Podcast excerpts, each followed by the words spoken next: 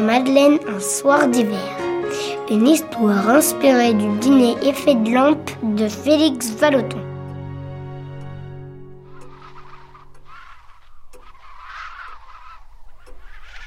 J'entends le vent qui souffle au dehors et il a commencé à neiger dans la nuit. Maman vient de m'appeler pour le dîner. Je suis venue m'asseoir sagement dans la salle à manger.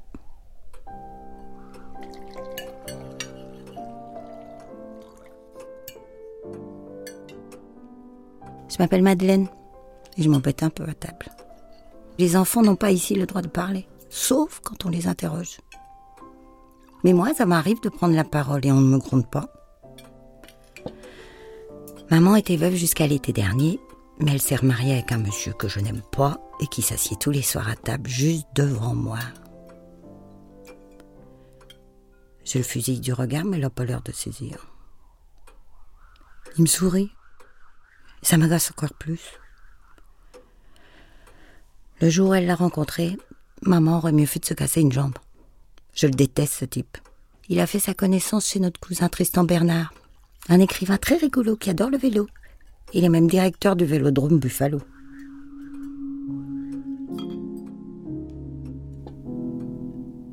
Avec la lampe à pétrole qui éclaire la nappe blanche et l'obscurité de la pièce qui nous entoure, j'ai l'impression que nous sommes dans une petite arène de gladiateurs. Qui sera le vainqueur? Moi, j'espère. Même si je suis la plus petite. Si maman savait tout ce qui me passe par la tête. Mais pourquoi s'est-elle remariée avec cet homme qui fait encore le joli cœur avec elle? Je crois qu'il n'aime pas du tout les enfants.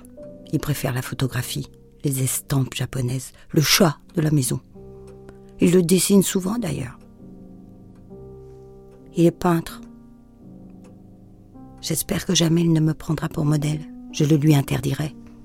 Poser pour lui Et puis quoi encore Mon beau-père dit que nous le fatiguons, que nous le dérangeons dans son travail.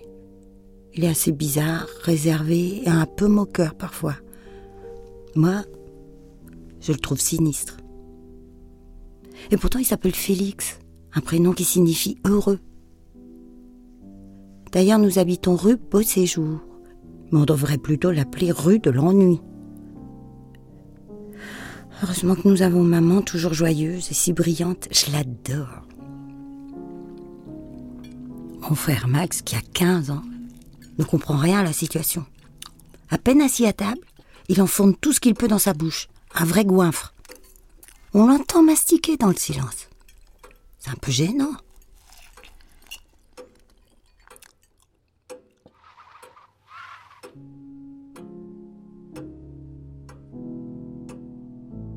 Maman me demande comment s'est passée ma journée. Mais je n'ose pas lui dire qu'à l'école, j'ai été punie. On m'a mis au coin avec un bonnet d'âne. La maîtresse trouve que j'ai sale caractère, surtout depuis que maman s'est remariée. Je m'en fiche. J'ai trouvé ça très amusant d'abord d'avoir un bonnet d'âne sur la tête. Et puis j'adore les ânes. On dit qu'ils sont remarquablement intelligents. J'aimerais bien en avoir un à la campagne. Je confierais tous mes chagrins au creux de ses longues oreilles poilues. Mais quand j'ai demandé à maman d'en avoir un, elle a éclaté de rire. Ça m'a pincé le cœur. On pourrait lui offrir un poisson rouge, a dit mon beau-père, juste pour m'embêter, j'imagine. Je déteste les poissons rouges, j'ai dit, alors que ce n'est pas vrai du tout. Et puis le silence est retombé, mis à part le bruit de l'horloge et celui des mâchoires de Max. Il fait autant de bruit qu'une vache qui rumine. On se regarde souvent comme ça, en chien de faïence. Mais maman trouve toujours des sujets de conversation. Elle et mon beau-père bavardent alors entre grandes personnes sans se soucier de nous. Grand bien leur face. Moi, pour passer le temps, j'observe le petit chat peint sur la bajour posé devant nous et qui semble inlassablement gambader en rond. Il me fait penser à l'un de mes jouets préférés, le beau praxinoscope que papa m'avait offert. C'est comme un manège minuscule avec des petits miroirs et des tas de dessins installés à l'intérieur. Quand on le fait tourner, tous les personnages s'animent. On peut voir des grenouilles faire des bonds, des enfants jouer à saut de mouton, une petite fille s'amuser à la corde à sauter. Moi, je n'aime plus tellement jouer. Je préfère rêver. Maman, qui est une femme distinguée, possède une boîte à musique très précieuse qui a inspiré son ami Claude Debussy. Il a composé la musique d'un ballet pour enfants intitulé La boîte à joujou. Il l'a dédié à sa fille Chouchou. Elle a de la chance, Chouchou.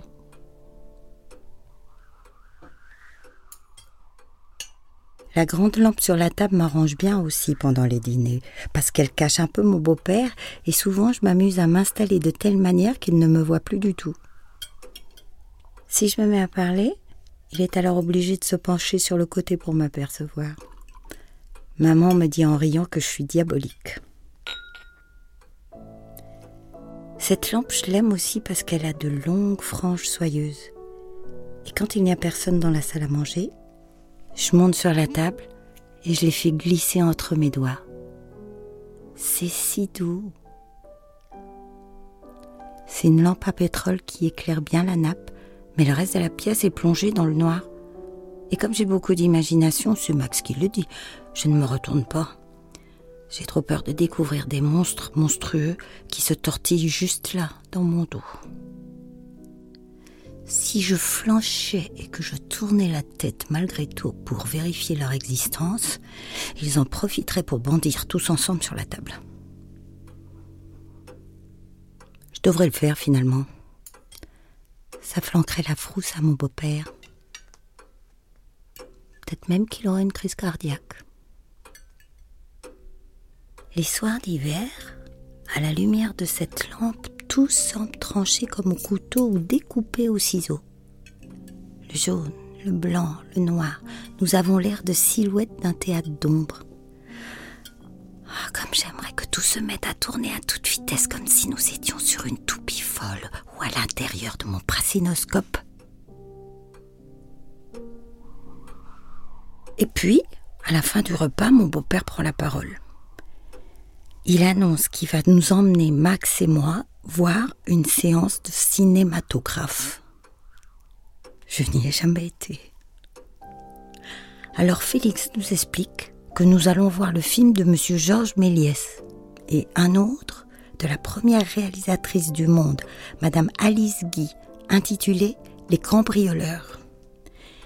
Puis Félix nous explique que le cinématographe fonctionne un peu comme mon praxinoscope mais les images sont projetées sur un vaste écran. On voit alors les personnages grandeur nature, marcher, bouger, sauter sur les toits, etc. J'en suis bouche bée. Max a même cessé de mastiquer. Il paraît, ajoute Félix, qu'il y a des effets spéciaux extraordinaires dans Cléopâtre. On y voit des profanateurs de tombeaux s'emparer de la momie de la pharaone. Mais tout à coup, elle surgit de la fumée tel un fantôme. Est-ce que c'est bien un spectacle pour les enfants s'inquiète maman. Oh, j'adore les histoires de fantômes et de momies, maman, dis-je en la regardant d'un air suppliant. D'ailleurs, avec ses beaux yeux noirs, je trouve que Madeleine ressemble à une petite pharaone, ajoute Félix. Je suis aux anges et très heureuse de ressembler à Cléopâtre. Je commence à voir Félix d'un autre œil. Et même je me dis, en mon fort intérieur, s'il veut me peindre, je ne m'y opposerai plus. Un jour peut-être, quelqu'un pourra admirer au mur d'un musée notre dîner de famille autour de la table, sous la lampe à petit chat.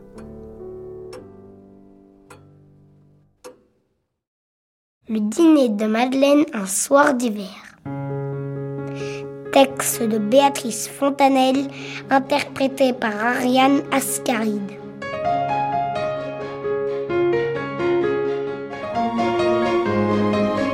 Une coproduction Musée d'Orsay et création collective.